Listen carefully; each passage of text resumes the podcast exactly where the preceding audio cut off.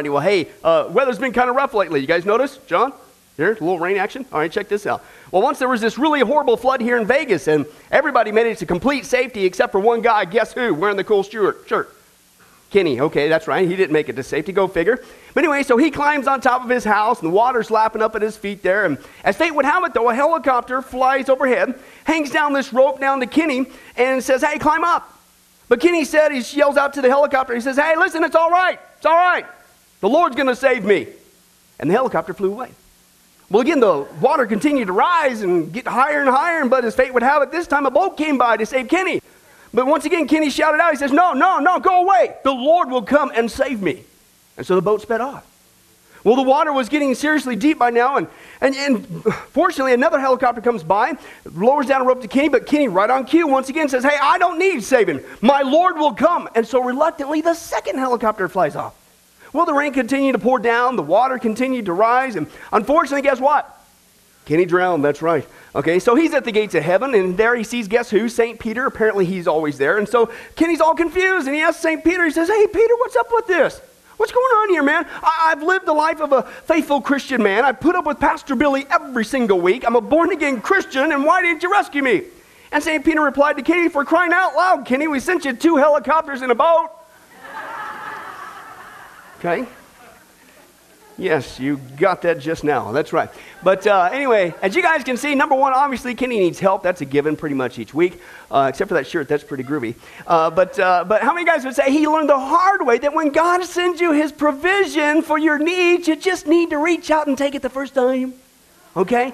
And folks, believe it or not, I've learned it's not just the same thing with Kenny, apparently, uh, and being flooded on the top of his house. It's the same thing with the Bible, okay? All of God's provision, all the help we need, everything we need is right here in this book.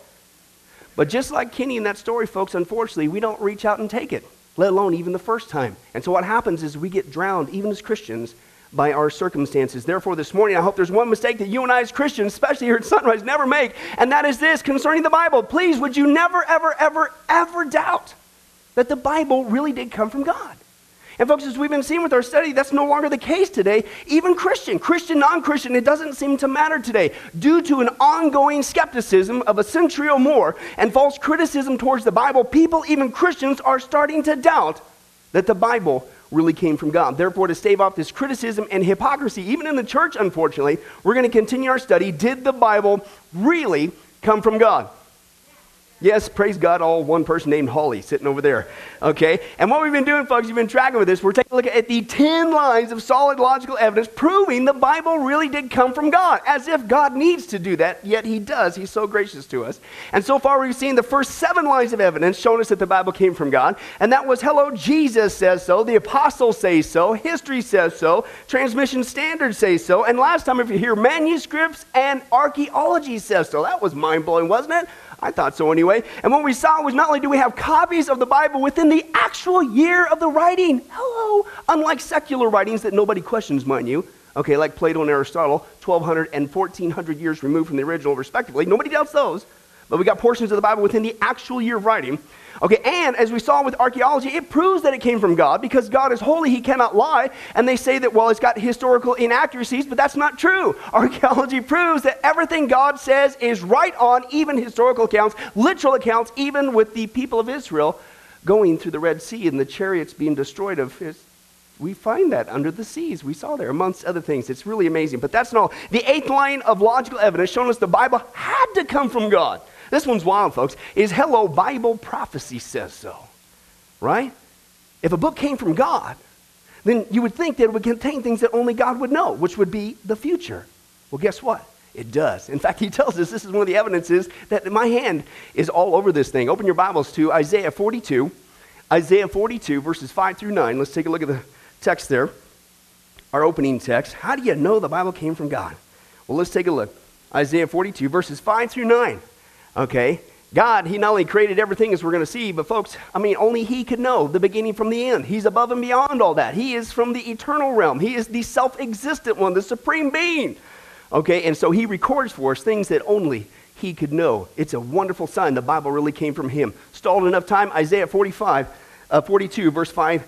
Uh, let's start right there. Here's what it says This is what, who? God, the Lord says. He who created the heavens and stretched them out, who spread out the earth and all that comes out of it, who gives life, uh, who gives breath to its people and life to those who walk on it. I, the Lord, have called you in righteousness. I will take hold of your hand. Listen, if God created the universe, and He did, and He created the earth, and He did, and He created all of life, including you and I, and He did, and the Bible says He upholds and sustains it, and He takes a hold of our hand as His children, don't you think He knows how to take care of us? That's for a whole nother sermon. That's just a little bonus there. Okay, and let's continue on. He said, I'm going to take hold of your hand. I will keep you and will make you to be a covenant for the people and a light for the Gentiles, to open eyes that are blind, to free captives from prison, to release from the dungeon those who sit in darkness. I am the Lord. That's my name, and I'm not going to give my glory to another or my praise to idols. Listen, see the what?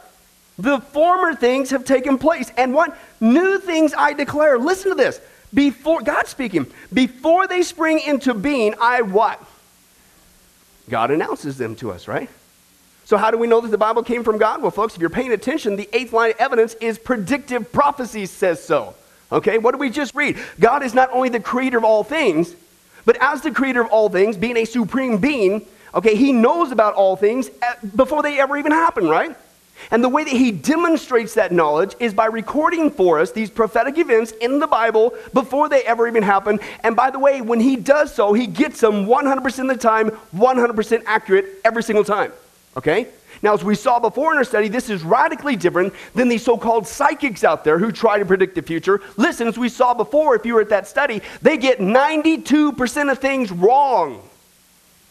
God gets 100% right every single time. They get it 92% wrong all the time, statistics would say, and the remaining 8% is, can be explained away by general circumstances, okay? So there's nothing special about that. But when God makes a prediction about the future, it's not only 100% accurate 100% of the time, but He does so with intimate details right down to the T, which again is radically different, again, as we saw with the psychics before. Their big, intimate, you know, prophetic event that they say, ah, you should come listen to me and pay cash, okay, for this uh, exciting prophecy about your life. I'm going to prophesy something incredible. Listen to this. You live in downtown New York City. There's approximately, I don't know, 5 million people. And you're going there in rush hour. And as soon as you get out of your house, you're going to see somebody you've never seen before. Duh. You can say that if you'd like. Okay? That's not what God does. When God prophesies, man, He doesn't say stuff like that. That's a bunch of baloney. He gets very specific and He's 100% accurate every single time. And again, this whole point I'm bringing this up Bible prophecy, God predicting things before they even happen, it's a logical proof that the Bible had to come from Him. And the reason why is because think about it, folks. If a book were really to have come from God, who's above and beyond all time, then we would expect that that book should therefore contain things that only God could know, right? And so let's put it to the test. Does the Bible contain things that God can only know, proving that it came from Him? Yes. Old Testament, New Testament, all over the place. There's tons of them throughout the Bible, proving that God is the one who wrote this thing. Man could never get these things right. I don't care how many times you try. And He's very specific, okay? And the first thing that God accurately prophesies tells us in advance before long ever happened, proving this book came from him, is the rise and fall of nations. Okay? The rise and fall of nations. let's take a look at just one occurrence of how God predicts the rise of nations, and this is from the book of Daniel. Okay, chapter 2, verse 36, verse 38, 39 through 40, and 45. He says this Now, that was the dream. It's talking to Nebuchadnezzar, if you're familiar with that text. And now I'm going to tell you what it means. Okay? God's giving you this dream. Now, you, Nebuchadnezzar, you're the head of gold. But after you are gone, another kingdom will rule, but it won't be as strong. And then it will be followed by a kingdom of bronze that will rule the whole world. Next, a kingdom of iron will come to power, crushing and shattering everything. God has told you what is what? Going to happen. He's prophesying a prophetic event, okay? And folks, if you're familiar with that passage, boy, did God ever tell Nebuchadnezzar down to the T what's going to happen. If you're not familiar with this, this is Daniel's amazing prophecy about the rise of four totally different nations on the planet, listen, existing hundreds of years apart from each other. The first kingdom was the one that was there with Nebuchadnezzar's kingdom, the kingdom of Babylon. The second one was the Medo Persian Empire. The third kingdom he spoke about was the Grecian Empire with Alexander the Great. And the fourth one was the Roman Empire that's going to be revived again in the last days, okay? And you might think, well, So what? What's the big deal about that? But folks, you got to realize that the skeptics realize this is a huge deal, okay? The skeptics readily admit that when you read the text of Daniel, that man, how, whoa, he got every single one of those nations right down to the T. How in the world can he do that? In fact, so much so that they realized the importance of this prophecy, and Daniel nailed it to the T under the inspiration of the Holy Spirit of God, okay, that they tried to deny its supernatural origin, the book of Daniel. So much so. And they actually would like to say that the book of Daniel was written after these events took place. These nations came to power because it's basically their way of saying, hey, listen, don't confuse me with the facts. Uh, there's no way that he could ever get all these right unless it came from God. Well, guess what? You don't have to mess with the textual evidence. Daniel wrote it before it happened, okay? That's what the evidence says. It's just your fancy way of saying, don't confuse me with the facts. God did it, folks, okay? Okay, and that, that's, just, that's just one of them, okay? And, and, but that's not all. The Bible not only talks about the rise of nations, that's just four of them in a row, one after another. The Bible also predicts the downfall of nations, okay, before they ever happen. And by the way, as a side note, many of these nations were destroyed, pay attention to the Bible, because of their ill treatment of the Jewish people. I'm thinking maybe there's a historical lesson there for us even here today. Okay, okay, but anyway, let me give you a couple examples of those. The Bible specifically predicted in the book of Nahum that the nation of Nineveh, listen to these specifics. Again, this isn't you're walking down New York and you, no. Nineveh would not just be destroyed. The Bible says, the book of Nahum, the prophet, said it would be permanently destroyed. It would be destroyed specifically by fire. It would easily be captured. Okay, Nineveh, Nineveh, if you guys know anything about Nineveh, these guys, when they came to a place, uh, people just freaked out in fear because they were absolutely barbaric. They skinned people alive. When they, if they, if they kept them alive, they put their heads, uh, uh, after they killed them, they put them up on stakes, and so people just freak out. Here they come again. They were brutal. Uh, if they let you live, they put fish hooks in your lip and they drug you away into captivity. I mean, just the fear of the Ninevites, ah, people would surrender. And yet, and they were a massive warrior race of people. And yet the Bible says you're, you're not only going to be destroyed, you're going to be permanently destroyed. You're going to be destroyed by fire. Listen, you're going to be easily captured. What? These guys? Who instill. And listen, their army officers, their great warriors, are going to desert and they're going to be drunk in their final hours. Now, how's that for some specifics?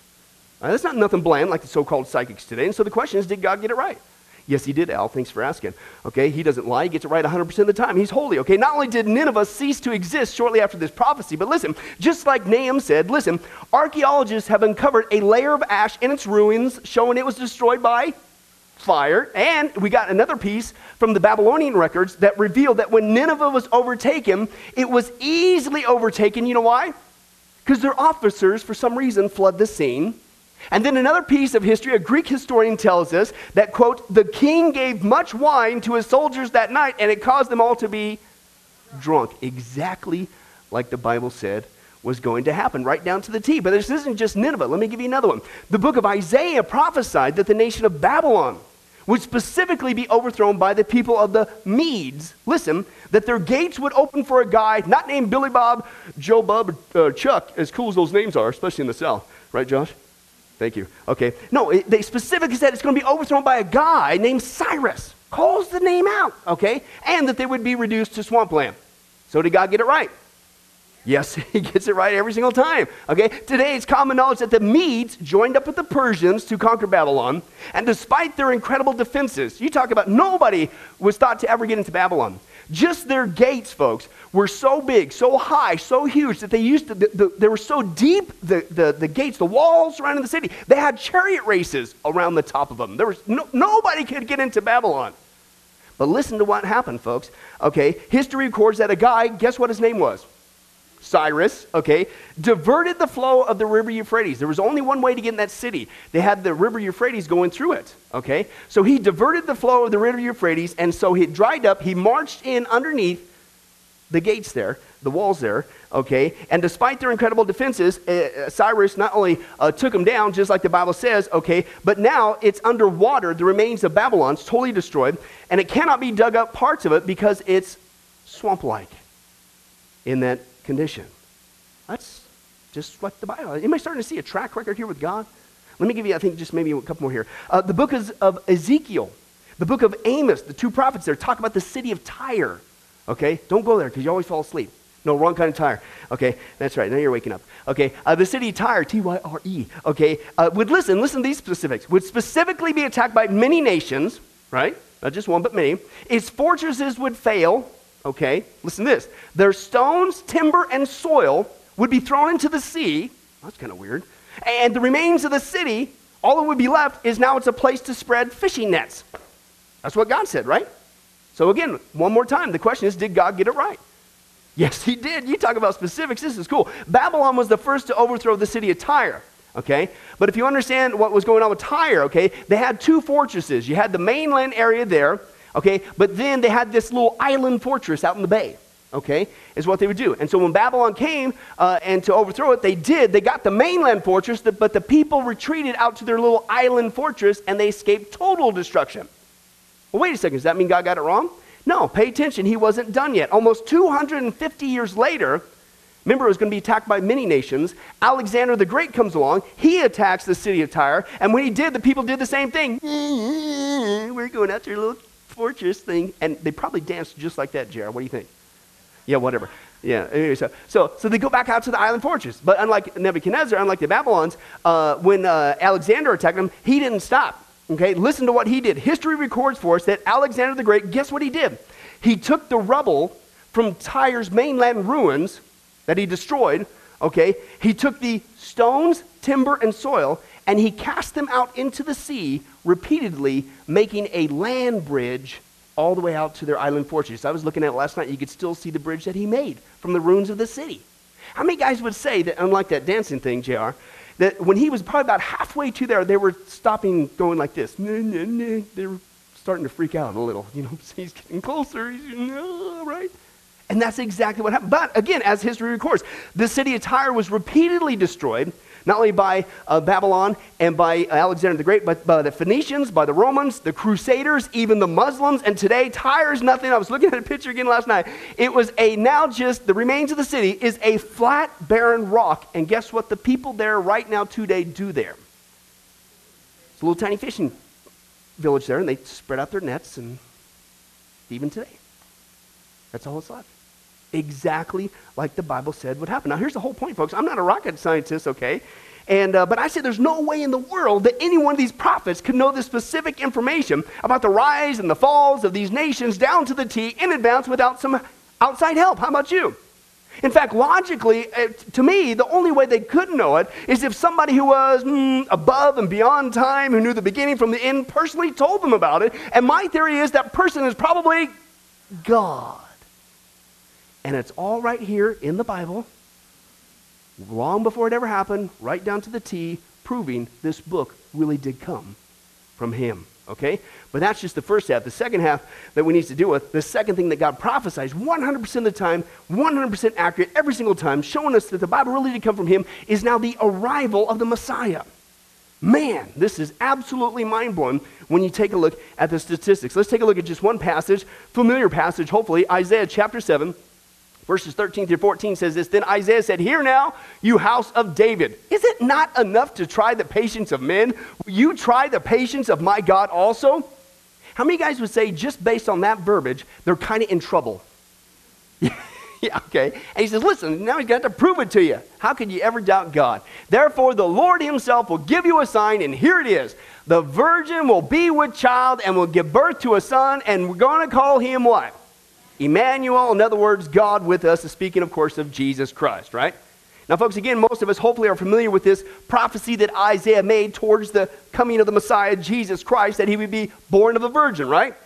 We hear about it every Christmas year, it would seem, and rightly so, but unfortunately, sometimes I think we've heard it so much we've lost its significance. But here's the point, okay? As amazing as the virgin birth was, okay, a sign predicting how do you know the Messiah is really here, okay, just one thing. That's just one. That's just one of hundreds, not dozens, hundreds of prophecies that Jesus fulfilled, proving in fact he was indeed the arrival of the Messiah, okay? Let's take a look at just 30 of them, Okay, just 30 of them. He nails every single one right down to the T. Of course, we just saw that the Messiah would be born of a virgin, Isaiah chapter 7. He'd be born specifically of the seed of Abraham, Isaac, and Jacob, Genesis 12, Numbers 24. He'd be a descendant from the tribe of Judah, Genesis 49. He'd be heir to the throne of King David, Isaiah chapter 9. He'd be born specifically in Bethlehem, of all places, Micah 5. There would be a slaughter of the innocents. That's what Herod did, Jeremiah 31, as he looked for him. Uh, he, he would take off and fly to Egypt, not on a plane. That means he's trying to flee case you're wondering. Okay, uh, Hosea chapter 11. He'd be preceded by a forerunner, John the Baptist, Isaiah 40, Malachi chapter 3. He'd be declared to be the Son of God, Psalm chapter 2. He'd have a ministry in Galilee, Isaiah chapter 9. He would uh, come to heal the brokenhearted, Isaiah 61. He'd be rejected by his own people, Isaiah 53. He'd have a triumphal entry, Zechariah 9. He'd be betrayed by a friend, Judas Iscariot, Psalm 41. Sold for not a buck 25, $278.19, 30 pieces of silver he'd be sold for, uh, Zechariah chapter 11. He'd be accused by false witnesses, Psalm 35. The Messiah would be silent to the accusations. Listen, while he was being beaten, the Bible says he didn't even utter a word. What amazing fulfillment. Isaiah 53, he'd be spit upon and smitten. Isaiah 50, he'd be hated without reason, the Messiah, Psalm 35. And he, his hands would be pierced before crucifixion was uh, uh, invented and perfected by the Romans. Hundreds of years before that, the Bible predicted the Messiah's hands would be pierced. Psalm 22, he'd be crucified with transgressors. Isaiah 53, he'd be scorned and mocked. Psalm 22, he'd be given vinegar and gall. Psalm 69, he'd say a prayer for his enemies. Psalm 109, Father, forgive them for they don't know what they do. What an amazing fulfillment. He, his, uh, uh, they would gamble for his uh, clothing. Psalm uh, 22, uh, no bones would be broken. Psalm 34, his side would be pierced. Zechariah chapter 12, he'd be buried with the rich. Isaiah 53, he would rise from the dead, Psalm 16 and 49, and he would ascend to God's right hand, Psalm 68. Okay? Now, folks, that's just 30 of them, okay? And here's the point we've seen this before, but for one person to specifically fulfill all those prophecies, it isn't just amazing. But again, I don't think we get just how amazing it is, just how much God is screaming out from the Bible. It really came from me. Until you look at the odds of something like this taking place. We've seen this before, but once again in this context. By using the modern science of probability, we find that the chance that any man, Jesus, okay, even Jesus, that any man may have lived down to the present time and fulfilled just eight. We just saw 30. This is just for eight. Eight of those prophecies is calculated mathematically as 1 in 10 to the 17th power. Now, in order for us to comprehend this staggering probability, it can be illustrated by taking 10 to the 17th power of silver dollars and that would be enough to cover the whole state of Texas two feet deep. But we're still not done. Okay? Then you got to take one silver dollar, mark a red X on it, chuck it out in the mass, stir the whole thing up, blindfold the guy, okay? Stir the whole thing up, the whole state of Texas, and he's got one chance. He's got one pick. And he has to get that one silver dollar with the red X on it in the whole state of Texas two feet deep. Now, here's the point what are the chances that he get the right one? Well, listen, that's the exact same amount of chance, quote unquote, that the prophets would have of writing just eight of those prophecies and having them come true in one guy. Now, listen, let's continue on. Furthermore, the odds of 48 prophecies being fulfilled in one man would be estimated 1 in 10 to the 157th power. And to give you an idea of just how big that number is, the estimated number of electrons in the whole universe is 1 in 10 to the 79th power and 48 prophecies is 1 in 10 to the 157th. Folks, Jesus didn't just fulfill the 30. He didn't even just fulfill 48. Jesus fulfilled over around 300 prophecies. It's impossible. It's God's way of saying there's no way that this could happen by chance, okay? In fact, the only way it could happen is that if somebody knew the beginning from the end who was above and beyond time, told these guys about it and they wrote it down, and I wonder who that might be. Rhymes with God. You guys are on the ball, okay? But that's still no. The Bible also predicted centuries before it happened about the arrival of Messiah in the book of Daniel. You talk about specifics. He predicted the arrival of the Messiah specifically in Jerusalem down to the exact day. This is wild. This is in Daniel chapter 9, and he predicted, if you do the math, that 173,880 days later, from the decree to rebuild Jerusalem, and we know without a doubt when that date was in history, that 173,880 days later that the Messiah would come to Jerusalem and be cut off from his people. Now that's pretty specific, right? Okay? And so, Quinn, the question is what happened 173,880 days later in Jerusalem? Well, if you do the math, folks, that puts us at, listen, March 30th, AD 33. And can anybody guess what happened on that day? That is the exact day when Jesus Christ made his triumphal entry into Jerusalem, where he was rejected and cut off from his people. Now that's specific. But that's still not. The Bible not only predicted many specific events concerning the first coming of Jesus, the Messiah, as we've been seeing in our final countdown study, he predicts a whole bunch of events that are going to take place as signs it's getting close to the second coming of the Messiah. And let's take a look at just 30 of them, and you tell me if we're getting a little, little close to his return. Okay, if any of these things have come to pass. Let's take a look. The Bible said before the Messiah will come that Israel will return to the land again. Does that happen? Uh huh. Isaiah 43. That Israel become a nation again. Did that happen? Uh-huh. Isaiah chapter 11. That Israel become a nation in one day. That happened. Isaiah 66. Israel become a united nation. Ezekiel 37. Israel would have a powerful military. Zechariah chapter 12. Their currency would become the shekel again. It has. Ezekiel 45. Israel would blossom as a rose in the desert. Isaiah 35. Uh, Israel become a source of world conflict right before the Messiah came back. It's almost like if that were to be true, Ruth, that we should be able to turn on our TV and see that. Oh, we do.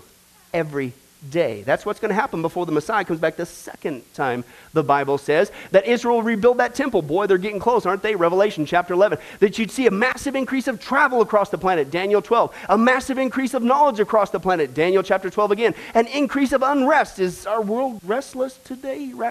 Uh, 2 Timothy 3. There'll be an increase of earthquakes. Matthew 24. Increase of famines. Matthew 24. Increase of disease or pestilence. Luke 21. Increase of wars. Is that happening today, maybe? Uh, Matthew Matthew chapter 24. Increase of weird things going on in the sky, uh, Luke 21. Increase of global catastrophes, Joel chapter 2. Increase of false Christ on the planet, Matthew 24. Increase of false teachers, Matthew 24. Increase of wickedness, 2 Timothy 3. There be, the church would go into apostasy. What?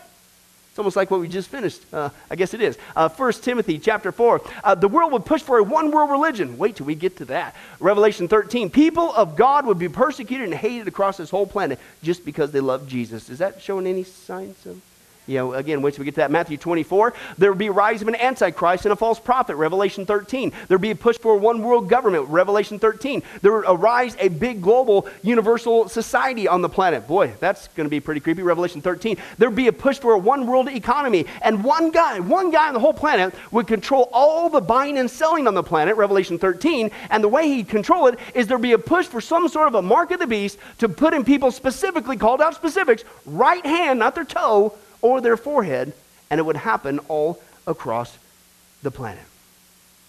Now, folks, that's, that's a pretty neat list there. I don't know about you, but I, woo, I'll tell you what, I, I'm so glad we see absolutely zero signs of that taking place, any of those. Every single one of them's happening. And those are all things that God said would happen just before my son came back. And by the way, when he comes back this time, he's not going to be the bruised and beaten lamb being murdered for our sins. He's the lion of the tribe of Judah, and he's going to be dishing out judgment and wrath for the wickedness of this planet, okay? In fact, folks, there's almost, listen, 2,000 prophecies mentioned in the Bible. One third of the Bible's content deals directly or indirectly with predictive prophecy, all of which has already been fulfilled, okay, or as you just saw, is on the verge of being so, okay? Therefore, the point is this if, if, if, if, if, if Jesus fulfilled the 300 prophecies uh, concerning his first coming, right down to the T, knocked him out of the park. What do you think he's going to do with the some 318 prophecies concerning his second coming? I'm thinking he's going to knock those out too, okay? Now, speaking of uh, Jesus' second coming, as we saw there, one of the biggest obvious signs the Bible predicted nearly 2,000 years ago. How do you know you're getting in the last days? How do you know it's getting close for the return of the Messiah, his second coming? Is that there would be some sort of a, some sort of a mark thingy, right? Being pushed by this Antichrist guy and his cohort, the false prophet, and it would be implanted in people all across the planet, okay? And this mark thing, whatever it is, okay, it would allow people uh, the ability to buy or sell, right? Okay, that's what we see, okay? And again, I don't know about you guys, but I, I'm so glad that we see zero evidence of that thing coming anytime soon. Folks, again, what I'm here to tell you is just this is a little teaser. It's a little baby teaser. Let's say that. Turn to somebody, little baby teaser. Little baby teaser. Uh, of where we're headed on the final countdown study, man. You tell me, guys, if we're not getting close for the second coming of our wonderful Lord and Savior Jesus Christ. 2,000 years ago. Folks, for the first time in mankind's history, if you're paying attention on TV, they're running advertisements for the mark of the beast type technology to be implanted in your body right now in our generation. Here's just one commercial promoting it for you and I to take. Let's take a look at this.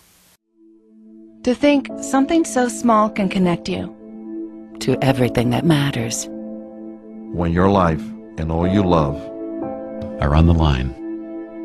HealthLink is always with you when every second counts in the emergency room,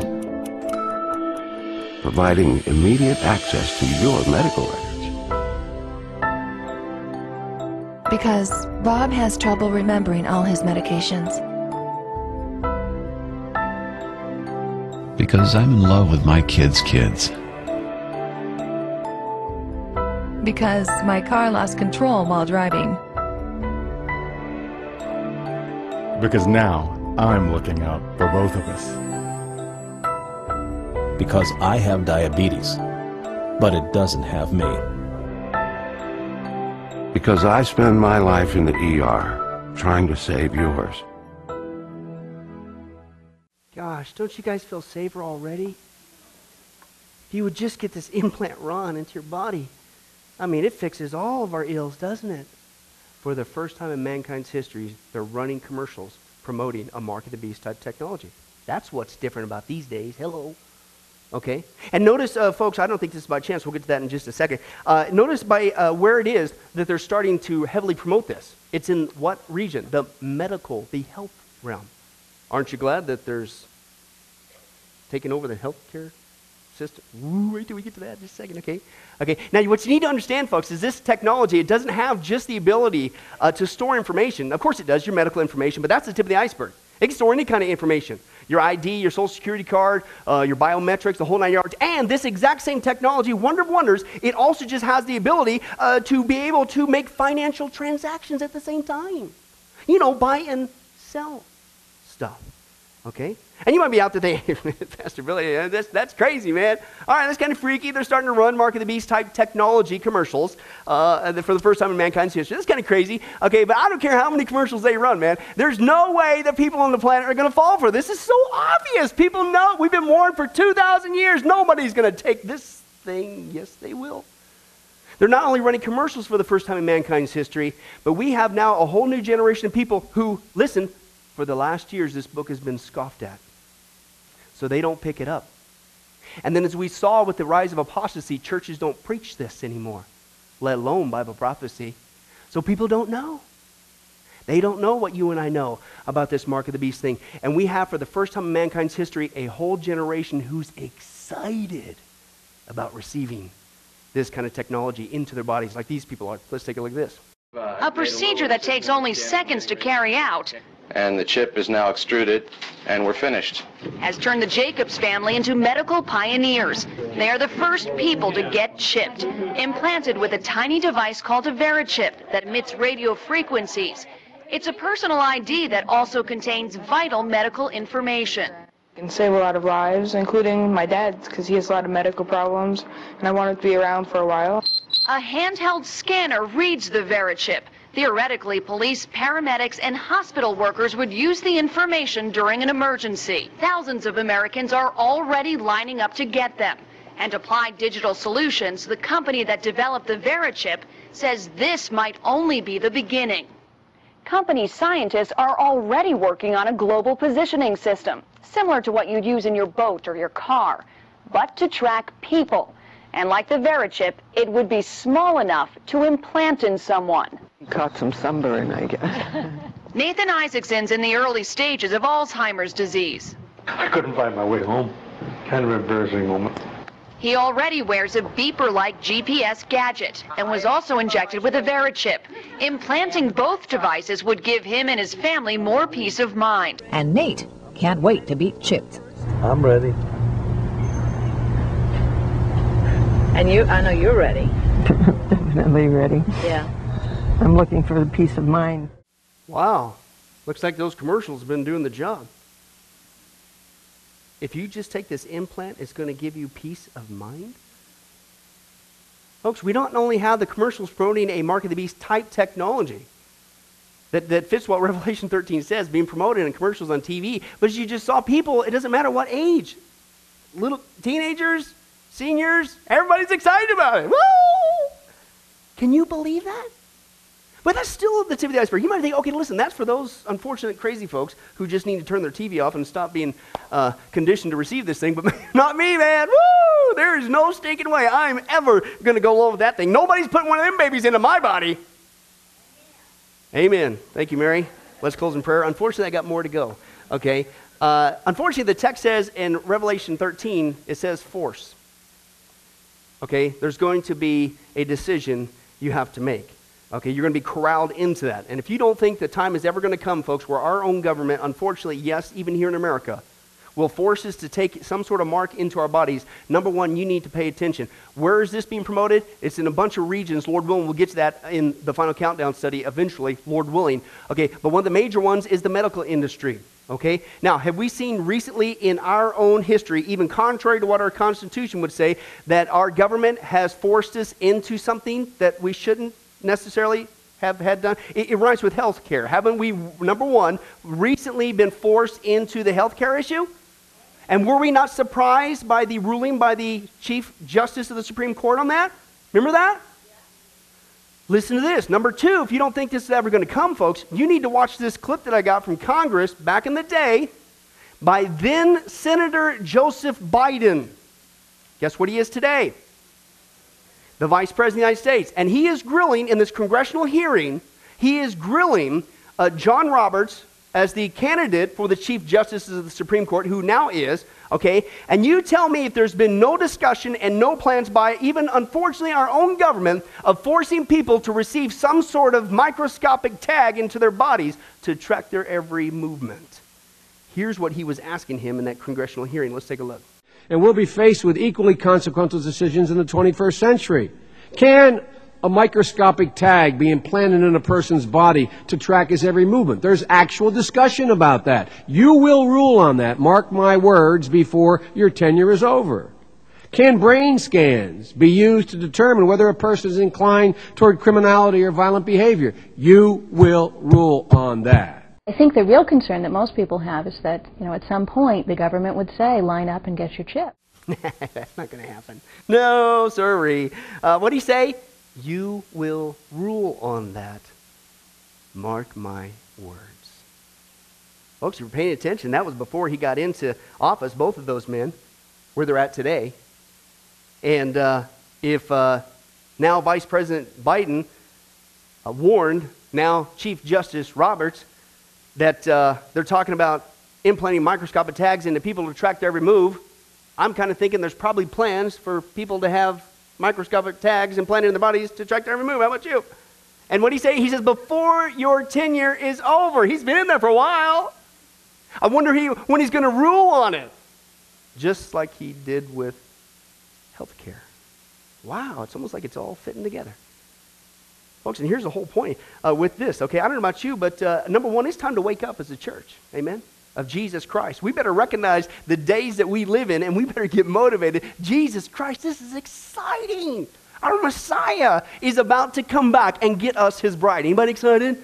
Okay, this is all, this is what it tells us. This is exciting news, okay? And it might be a whole lot closer than you think, so you better make sure you're ready.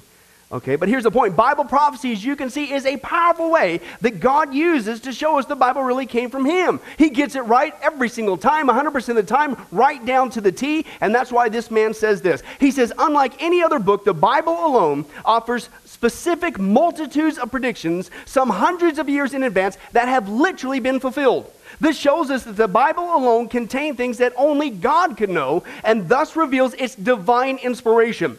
Limited beings, you and I, know the future if only it's told to them by an omniscient being. If an omniscient being is known to exist and highly improbable predictions are made in his name, which come to pass without fail, and that's exactly what we see, then it's reasonable to assume that they are divinely inspired. And if the Bible contains such predictions, and it does, they are a sign of the Bible's divine origins. In other words, it had to come from God. And this is why, as we've been seeing, folks, you cannot have it both ways. You cannot agree with some of the Bible's teaching and then turn right around on the other side of your mouth and deny that it came from God. Because logically, Bible prophecy proves that the Bible is the genuine Word of God. Anything short of that is hypocrisy. And unfortunately, so it is with the skeptics of the Bible. I understand that. I'm not being disrespectful. I used to be one. So I know about the hypocrisy. And the skeptics today, just like I used to do, spout off these bold claims that the Bible cannot be trusted. It's a book uh, whipped up by man, full of errors and contradictions, but people be encouraged today. What we hold in our hands is the genuine Word of God. Okay, and as the church, when we see these signs taking place, it should motivate us. We have to recognize the golden opportunity that God is giving to you and I. This is also coming at the right time because our world is getting messed up, because we see this kind of technology being encouraged uh, throughout uh, the planet, that our world realizes our world is messed up. It's getting worse, and there's no signs of letting down. And so our non Christian friends are saying, What is going on? What is life all about? Where did I come from? Why do I exist? Is, where's all this evil coming from? And is there any hope? And it's high time that we, the church, get busy not just saying the Bible came from them, but showing them that it came from God. And the way that we do that is not only for their own benefit by us being diligent students of it, but folks, you need to realize the Bible says the last days are a horrible time of deception. There's going to be such lies on our planet that, that unless you know this book backwards and forwards, you, even the elect, could be deceived. So you better get in there, or you might be led astray in the last days. Unfortunately, like these Christians were. Check out how it happened. Let's take a look. You know, the term called itself really came to people's attention. For many people, the first time they ever heard the term was back in November of 1978. I'll never forget, I was uh, leaving Manila that morning and I was flying to Singapore. And I got on the airplane and people were reading the newspaper and everybody was saying, I can't believe it. How could it happen? And I opened the newspaper, and there on the Manila Times, the headlines read 913 Americans from California commit mass suicide in Jonestown, Guyana. And you remember the cover of Time magazine that week, The Cult of Death, telling the story of Jim Jones and the People's Temple in San Francisco. And Jim Jones had moved out to California, established what he called the People's Temple in the Bay Area gathered a group of followers around him and began to teach that he was the voice of God, he was the prophet of God on earth, that he alone had the truth. And he's so convinced over a thousand people here in California that he was the voice of God, the prophet of God on earth, that when he told them to move down to Guyana, British Guiana in South America, and establish a commune called Jonestown, over a thousand people from the Bay Area moved to South America. And we hear on the last tapes where he's telling his followers that he is the Messiah, that he is Jesus Christ himself. And when he told them to drink poison, 913 people from California took Dixie cups and they dipped into that vat of grape Kool Aid laced with cyanide poisoning. And they gave the poison to their babies and to their children and drank it themselves. And that's, that week, Newsweek had on the cover the picture of 900 Americans, their bloated bodies lying in the hot tropical jungle, having committed mass suicide following a man who they believed was the voice of God, the prophet of God on earth. And people said, How could it happen? I mean, how could you have a thousand intelligent Americans from California follow a man and be told to drink poison and they commit mass suicide. It was interesting to me that the commander of the U.S. forces, who was responsible for going down to Jonestown and cleaning the camp out and bringing the bodies back for burial, when he returned to Dover Air Force Base, he held a press conference. He was a Christian. And I'll never forget one of the things the commander stated. He said, You know, the thing which interested us most about Jonestown, he said, when we cleaned the camp out, he said, We did not find a single Bible in all of Jonestown. Did you catch that? Real people. real Christians. They all died. They all got horribly duped. And there was no Bibles in their camp. Folks, I'm telling you, if you you you think that was a deceit, you ain't seen nothing yet. I'm not downplaying that with all due respect. But the Bible is clear. Jesus, the first thing that he tells his disciples about the last days, it's a time of deceit, deceit, deceit. So powerful, the deceit. You better be on your guard, church, or you're going to get sucked into it as well.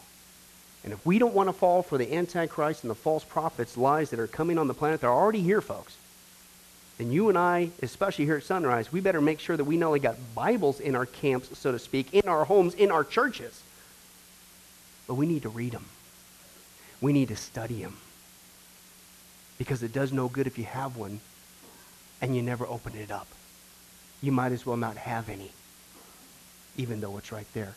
Let's be that kind of church this year that we're so equipped with God's truth that number one, we're not duped, but we have such a great passion to reach those around us who so desperately need to hear it before it's too late. Amen? Let's pray. Well, hi, this is Pastor Billy Crone of Sunrise Baptist Church, and I hope you enjoyed today's study. But before you go, let me ask you one final question. Are you sure that if you were to die today, that you go to heaven and not hell? Before you answer that, let me share a couple things with you. Did you know that the Bible says that God is holy and that we are not? And the Bible also says that the wages of our sin or our unholiness is death. In other words, when we die, and it's coming for each one of us, we're all marching towards the grave at different speeds, but it's going to happen. The Bible says, therefore, since the wages of our sin is death, we deserve to die and go straight to hell and not to heaven. And that's bad enough, but to make matters worse, we don't want to admit this. God already knows. He knows uh, all of our behavior, everything, our thoughts, what we've done, what even we're going to do. He knows it all. He's gone. Even though He already knows this, we don't want to admit this. And so, out of love and mercy, God gave us something called His law or the Ten Commandments. It's kind of like His x ray into our heart to show us what He already knows that He is holy and that we are not. And it's this unholiness or sin that separates us from Him. Let's take a look at God's x ray, if you will, His divine law, to show us what He already knows. The Ten Commandments, uh, the ninth one says this You shall not bear false witness. Okay? That's called lying. Okay? And if you've ever told a lie once, which we all have, myself included, the Bible says that makes you a liar. Okay? The, the, another commandment says, You shall not steal. Okay? Uh, and you might think, well, that's something that everybody does. Well, it doesn't make it right, and it demonstrates what God is trying to show us that uh, we all have sin, and it's separating us from Him. Even if you took a pencil in the third grade from somebody, if you did it without permission, that's stealing. And so now you've become a thief. The Bible says that you shall not use the Lord's name in vain. And how interesting it is and unfortunate that the only name under heaven by which men might be saved, the name Jesus Christ, has now become a common cuss word. The Bible says that God is so holy that even his name is holy. If you've taken the Lord's name in vain and used it as a cuss word or even flippantly, the Bible calls that the sin of blasphemy. And so now you become a blasphemer. The Bible says you shall not commit adultery. And Jesus says if you even look at another person with lust in your eye, you've committed adultery in your heart. And finally, the Bible says uh, you shall not murder. And you might think, well, hey, I haven't done that one. Really? Well, again, the Bible says that the sin of hatred is the same as the sin of murder. The only difference is you pulled the trigger, if you will, in your heart. You wish they were dead. And in God's eyes, it's the same thing in principle. Folks, that's only just a couple of the Ten Commandments. We didn't even go through all of them. But I think you're starting to get the picture. The Bible is correct. We have all fallen short of the glory of God, myself included, and that we are separated from God as a result. And so when our time comes, we're not automatically going to heaven. We are headed for judgment. We are headed for hell. Now let me tell you the good news. The good news is that God so loved the world that he gave his one and only begotten Son, Jesus Christ, to save us. Jesus Christ died on the cross. It was the death penalty of its day.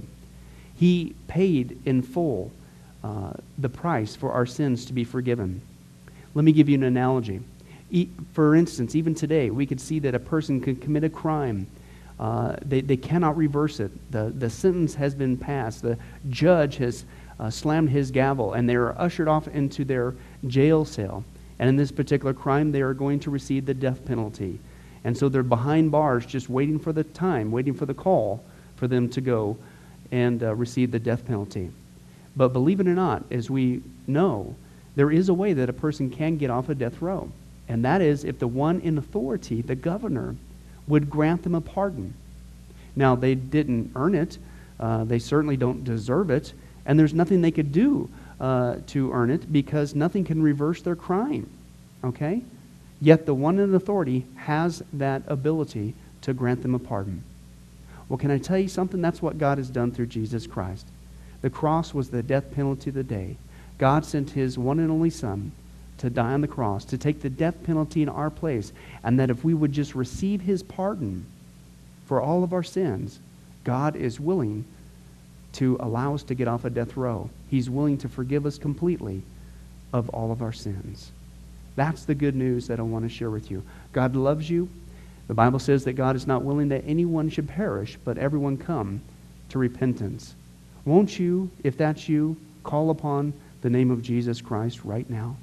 Won't you ask him to forgive you your sins? The Bible says that if you confess with your mouth Jesus is Lord and believe in your heart that God raised him from the dead, you will be saved. Won't you do that now, wherever you are? Please take God up on his amazing, loving offer. I'll let you down. Man will let you down. People will let you down. But God never will. He wants to adopt you into his forever family. He loves you. He's willing to forgive you of anything and everything you've ever done, past, present, and future. It's amazing. Please call upon Jesus now. Well, this has been Pastor Billy Crone of Sunrise Baptist Church. If there's anything that we can do for you, please don't hesitate to ask. Our number and information will come up here on the screen here shortly. And remember, I hope to see you in heaven. God bless. Thank you for watching this presentation from Sunrise Baptist Church. If you would like to send us a letter or any other kind of postage, you can reach us at 1780 Betty Lane, Las Vegas, Nevada 89156. For more information, you can give us a call at 702 452 8599 or email us at bcrone at getalifemedia.com or you can visit our website at www.getalifemedia.com. Billy Crone and this ministry can also be found on Facebook and Twitter. Join us for services at www.sunriselv.com.